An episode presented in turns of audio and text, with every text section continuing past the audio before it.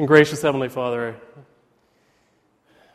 as we come together, we, we, we come asking your blessing, blessing upon our worship, blessing upon a team that will go and serve, blessing on our lives. We come asking for blessing, but Lord, I pray that you would remind us once again that it is not a blessing we must pry from your hands, nor are we left, Lord, to find a strategy to somehow steal it from your heart. But you have already chosen to pour out your blessings upon us, and so that, Lord, our prayer is that our hearts might be open to receive your blessing even now. Convince us, Lord, of your true intentions, that you really do love us and that you really do care. And that, Lord, as you have called us to yourself, that you really are able, by the power of your Spirit, to strengthen us to serve you and to live a life according to your plan. And then, with that, Lord, give us hearts of devotion that we might run to you with nothing standing in between. That our hearts might be given to you in full devotion in the wonderful name of the one who gave himself to us, that of Jesus Christ, who is our Lord. In his name we pray. Amen. One of my very favorite United States college football coaches was Bobby Bowden of Florida State University. And he tells a story of when he was playing college baseball himself when he was a student. He had never, in his four years of playing baseball, uh, ever hit a home run until it came to the very final season. And finally, he came to bat one, uh, one game and, and he hit a, hit a line drive right into the right field line and into the corner. Obviously, he was going to be able to go for extra bases, but it looked like it would be even more than that. And so, as he rounded first, he was looking to the third base, base coach, and what he saw he had never seen before. The coach was jumping up and down and waving his arms in circles, saying, Come on, come on, come on, come on. And he started to run like he had never run before. And as he rounded second, he came to third, and the coach was going, Go in, go in, go in, go in, uh, in the park home run. And he crossed the plate, and uh, his his team came out and they cheered and they, and they, were, they were pounding him on the back until the ball came in from the outfield to the pitcher, who threw it to first base. And the first baseman stepped on the plate, and an umpire yelled, You're out! In shock, Bowden suddenly realized that he couldn't remember actually having touched first base. And years later, he made this experience into a life lesson. He said, If you don't care, take care of first base, it doesn't matter what else ever you do. You're out. And in life, if you don't honor the Lord first, it really doesn't matter what else you do. You're lost. And he is absolutely right. There are so many examples in the history uh, of people who have begun their run at Jesus Christ with all sorts of enthusiasm. And whatever the reason is curiosity, attraction, thrill they, they decide to join the Jesus movement. But they miss the most important part the, the, the touching base, the finishing touch with Jesus Christ as their Lord. Now, over the years, I've detected a growing phenomenon as I've talked with pastors and church leaders who have described a rising number of people who, who come to church and enjoy the spiritual fellowship and they engage in life and the programs of the church and yet see no need to take it any further than that. They feel perfectly satisfied, even justified, with being a friend of Jesus without ever making a commitment to Him as their Lord. And in their minds, it's as if being friends is good enough which, you, if you read in the Bible, you find really does have its limits. In the book of Exodus, we read that Pharaoh respected Moses more than any man on earth. But they didn't stop him from sending out an army to kill him when he left. And in Mark chapter 6, we read that Herod knew Jesus, uh, John the Baptist to be the righteous and holy man and loved to listen to him as he was in prison, but it did not stop him from chopping off his head. Bill Self looks at this phenomenon that we find in the church today, and he writes this. He says, Somehow we, we, we have to find a way to make disciples and not inspiration junkies in our ministries. That's our command from Jesus Christ. When he says, Make disciples of all nations This morning, as, as I invite you to join with me again in the Gospel Luke, uh, that is what is precisely at the heart of Jesus. And turn with me, if you will, there to, to Luke chapter 14. Now, I should probably warn you, this is a very tough passage. And it requires careful reading and understanding. Because here, Jesus, as gentle as he is, lays out the cold, hard facts. Luke chapter 14, we read in verse 25 Large crowds were traveling with Jesus, and turning to them, he said, and I want to pause there for just a moment to suggest that this is an introduction to a remarkable moment. You see, up until this point, Jesus had been having, a had been having very pointed conversations. Whether he was surrounded by a crowd or not, much of what he had been saying up to this point was very focused. He was either in chapter 12, verse 1, speaking to disciples, or in chapter 12, verse 13, responding to questioners, or in chapter 13, addressing critics, a focus group that he has been speaking to. But here the scene is totally different.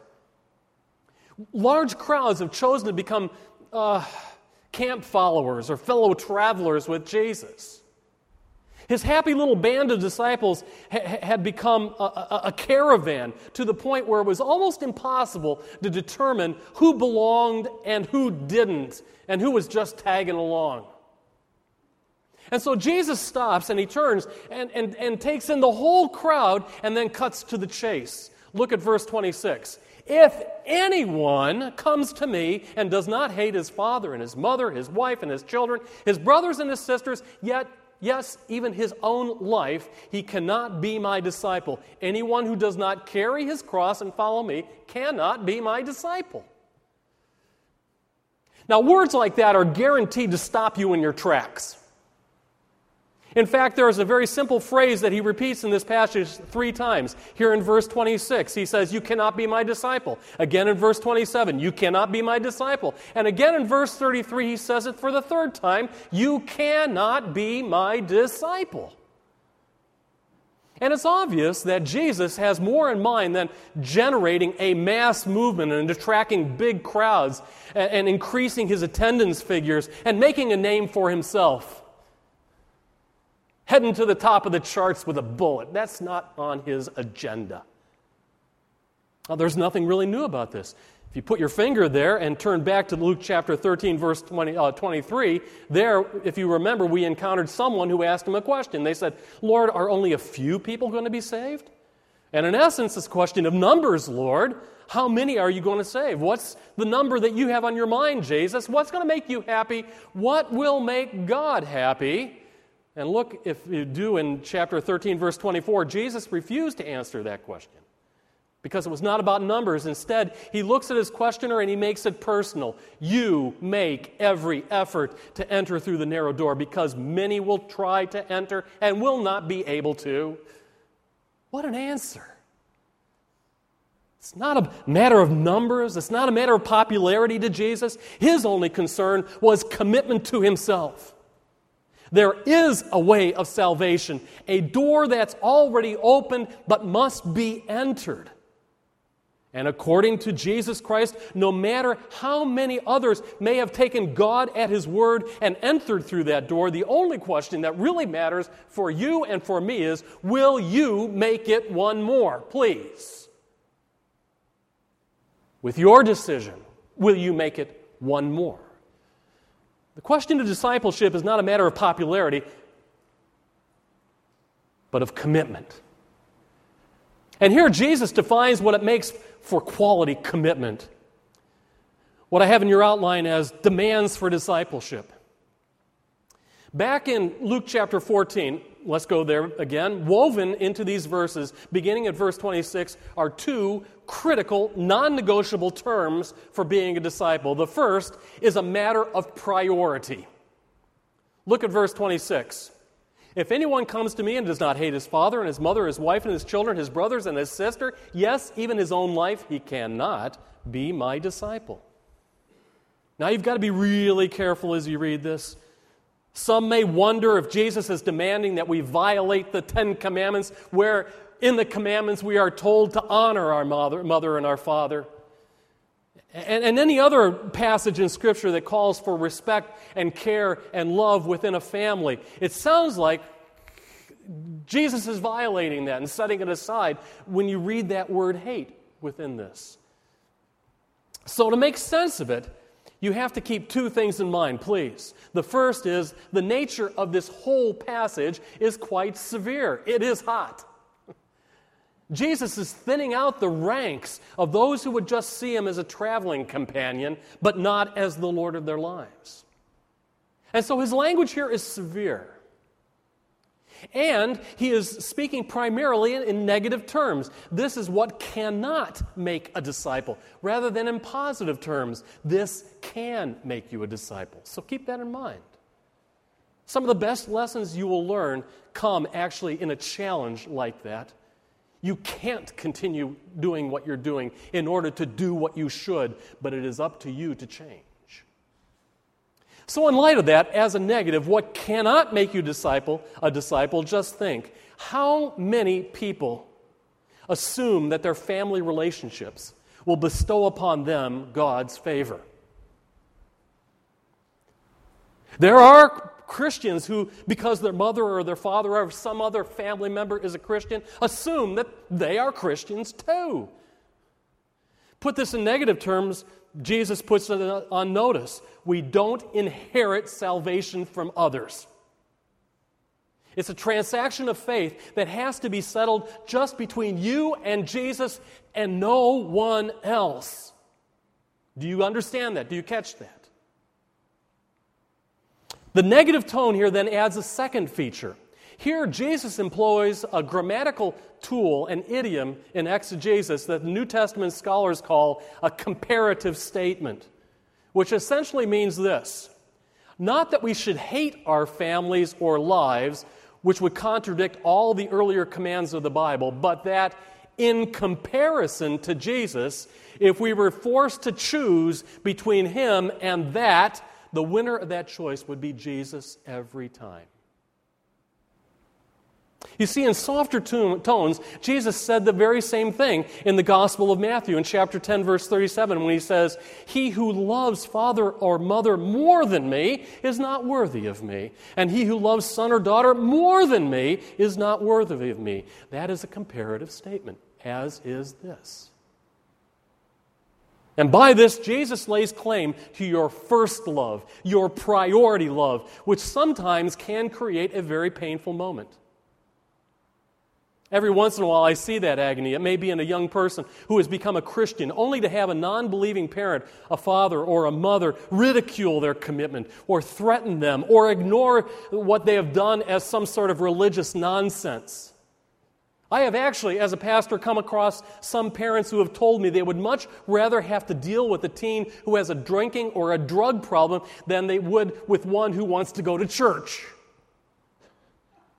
And for that young person, discipleship, should they choose Jesus Christ, becomes a choice of priority. He or she must first decide to love Jesus first, and so should you.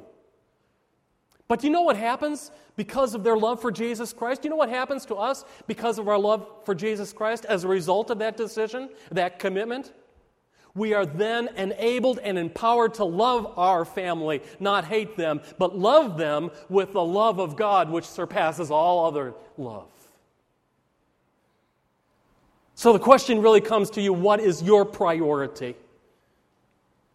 For a disciple of Jesus Christ, it is Jesus first, and everyone else then will benefit from that decision because they will benefit from his love. You cannot be a disciple until that is first resolved. Nor can you be a disciple until you have resolved the second critical, non negotiable term of discipleship. What I have it on your outline as a matter of investment. Look at verse 27. If anyone does not carry his cross and follow me, he cannot be my disciple.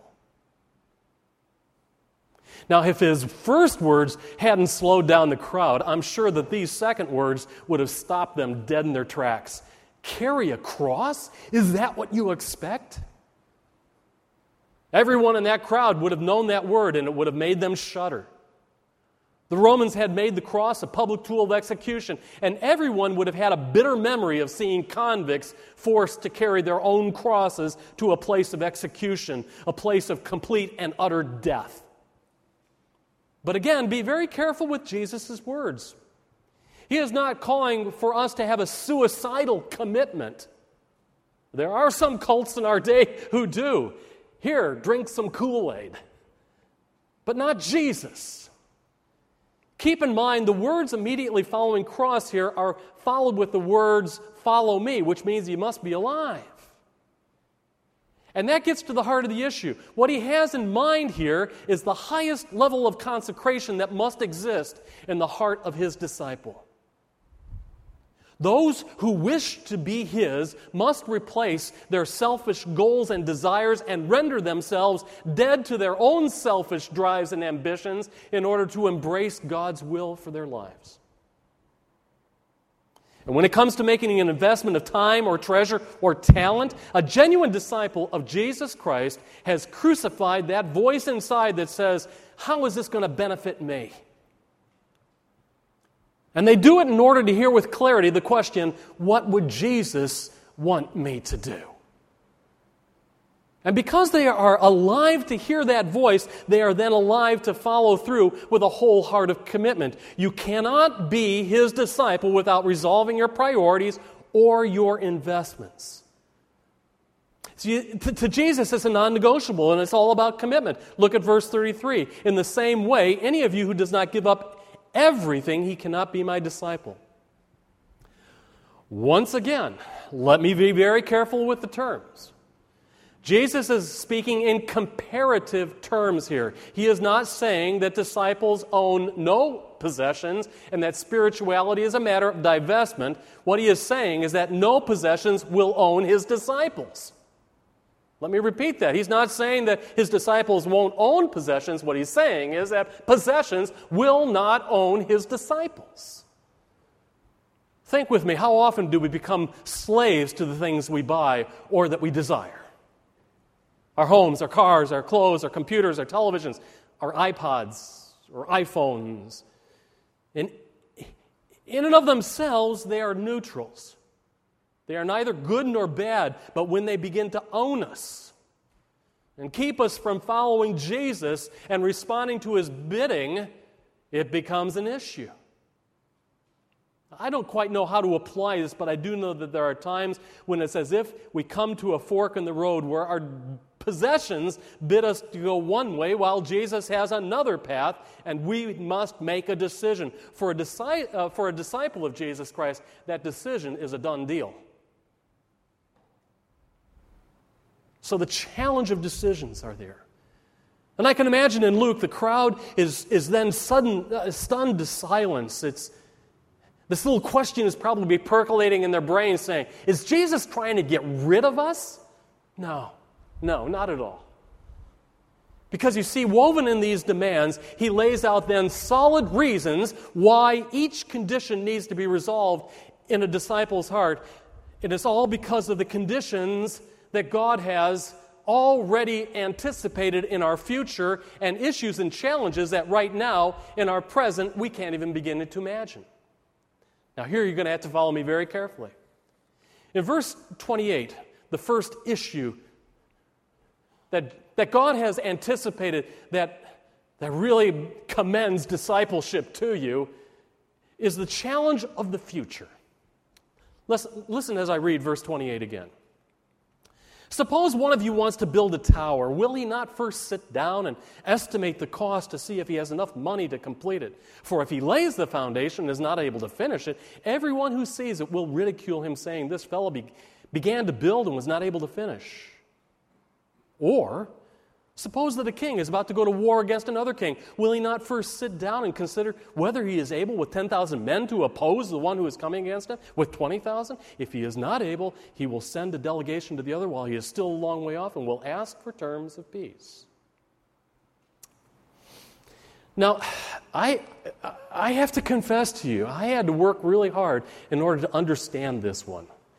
Because on the face, the, the conventional wisdom leads to one interpretation. Over the last few years, I've been engaged as a professor at the seminary with a specialty in leadership development and organizational management. So when I read this, it, it sounds to me like the prime passage for leadership principles. If you're going to lead, well, then you've got to learn how to plan ahead. And if you're going to be a leader, you're going to be held accountable. That's what it looks like on the surface here, doesn't it? But look at it again. Understand the characters of this parable. According to Jesus, we are not the builder in the story, nor the king going to battle. We are not. God is. The apostle Peter got, got Jesus' point whenever he wrote in 1 Peter chapter 2 that you and I are in fact the building material, like living stones being built into a spiritual house to be a holy priesthood, offering spiritual sacrifices acceptable to God through Jesus Christ. The builder here in this story is God himself. And our lives are then reflective of his craftsmanship, of his design, of his architecture, and of his skill. And the parable here is simply saying that God is the one who had a plan for your life and is the one who has the resources to be able to bring that life to its fold so that you can become the man or the woman that He intended you to be from the beginning of time. He ensured that He would have everything in place as the great contractor to make sure that what He intended of you would come to completion. Do you catch that? Because of that, what it means is that our relationship, my relationship with God, is critical. Take that same thought over to the part of the king who sees our lives as a battlefield. And, and, and, what we read here is that he is determined to win in and through your life. And seen in that light, it is an amazing thing. It tells me what I am worth to God and what you are worth to him as well. It also tells me that he is determined to fight for you and me, and that he has a plan that he will he'd be willing to die for, which he did. And because of that, our relationship with him is critical because he is the only one with the insight and the vision to fulfill our, the plan for our lives. Why? Because he knows every challenge you will ever face. He knows what he is trying to build out of your life. And He knows the full dimensions of the battle that you face in your future. So that commitment to Him is for your welfare. He knows that you dare not go into the future except as a man or a woman of God. Can I get an amen? Oh, and one more story. You dare not let the present moment go to waste. Well, you may find yourself having to come to church every Sunday, or maybe recently, and you find yourself actually getting comfortable hanging around Jesus. It just seems right. You, you have a bit of an appetite, a hunger and a thirst for righteousness that has may awakened in you. And so that in these moments, uh, your closeness to Jesus is almost like salt on your tongue. It's good for the moment. But read on in verse 34. Salt is good, but if it loses its saltiness, how can it be made salty again? It is fit neither for the soil, for the manure pile that is thrown out. He who has ears to hear, let him hear. That is Jesus' way of saying it is time to seize the day and become the salt of the earth. You have got to make up your mind. Are you going to be the salt of the earth, a disciple of Jesus Christ, or not? Listen up. It is time to decide. Not too long ago, I read of a high school graduation in the United States where three military recruiters showed up to address the high school seniors. Graduation was only a few days away, and the military men were there for the obvious to, artic- to articulate to those graduating young men and women the options of going into the military and everything that would be provided for them should they be recruited. The meeting was to have lasted for 45 minutes, and so the recruiters began, each one representing the Army, the Navy, and the Marine Corps. I don't know why they didn't include the Coast Guard. I'm an officer in it. I'm so offended. But anyhow, they were all each to have 40, uh, uh, 15 minutes each for the 45 minute session. Well, the Army and the Navy recruiters, and understandably, they got carried away. So when it came time for the Marine to speak, he only had two minutes allotted to him. So he walked up to the stage and he stood in utter silence for a full 60 seconds, half of his time, as his eye went over all of those seniors. And in silence, he looked at them, each one of them, as it seemed, in the eye. And then finally, he broke the silence and he said this I doubt whether there are two or three of you in this room who could even cut it in the Marine Corps. I, but I want to see those two or three immediately in the dining hall after we are dismissed. You are dismissed. And he turned smartly and sat down. When he arrived in the dining hall, he was greeted by a mob. Boys and girls, given the challenge to become men and women, acted without delay. They would be more than the one or two, they would be the many. Why did they respond? Because he appealed to the heroic dimension in every heart, and that is in your heart as well. And they were ready to respond. Jesus couldn't make it any more clear. So, how about you? Are you ready to take up the cross? Do you have the courage to step it up? Are you ready to, to take on a new name, follower of Jesus Christ, Christian? Now is the time for you to decide. So let us pray. Dear Lord Jesus, in obedience to your claim on our lives, on my life, I give myself to you this day, all that I am and all that we are, yours and for your using. Take us away from ourselves and our sinful preoccupation with self, and use us up as you will, where you will, when you will, and with whom you will. And teach us to know the truth of your word that as we have been crucified in Christ, we no longer live, but that you live in us. And the life we live today, we live fully and abundantly in the name of the one who loved us and gave himself for us, Jesus Christ, who is our Lord. Amen.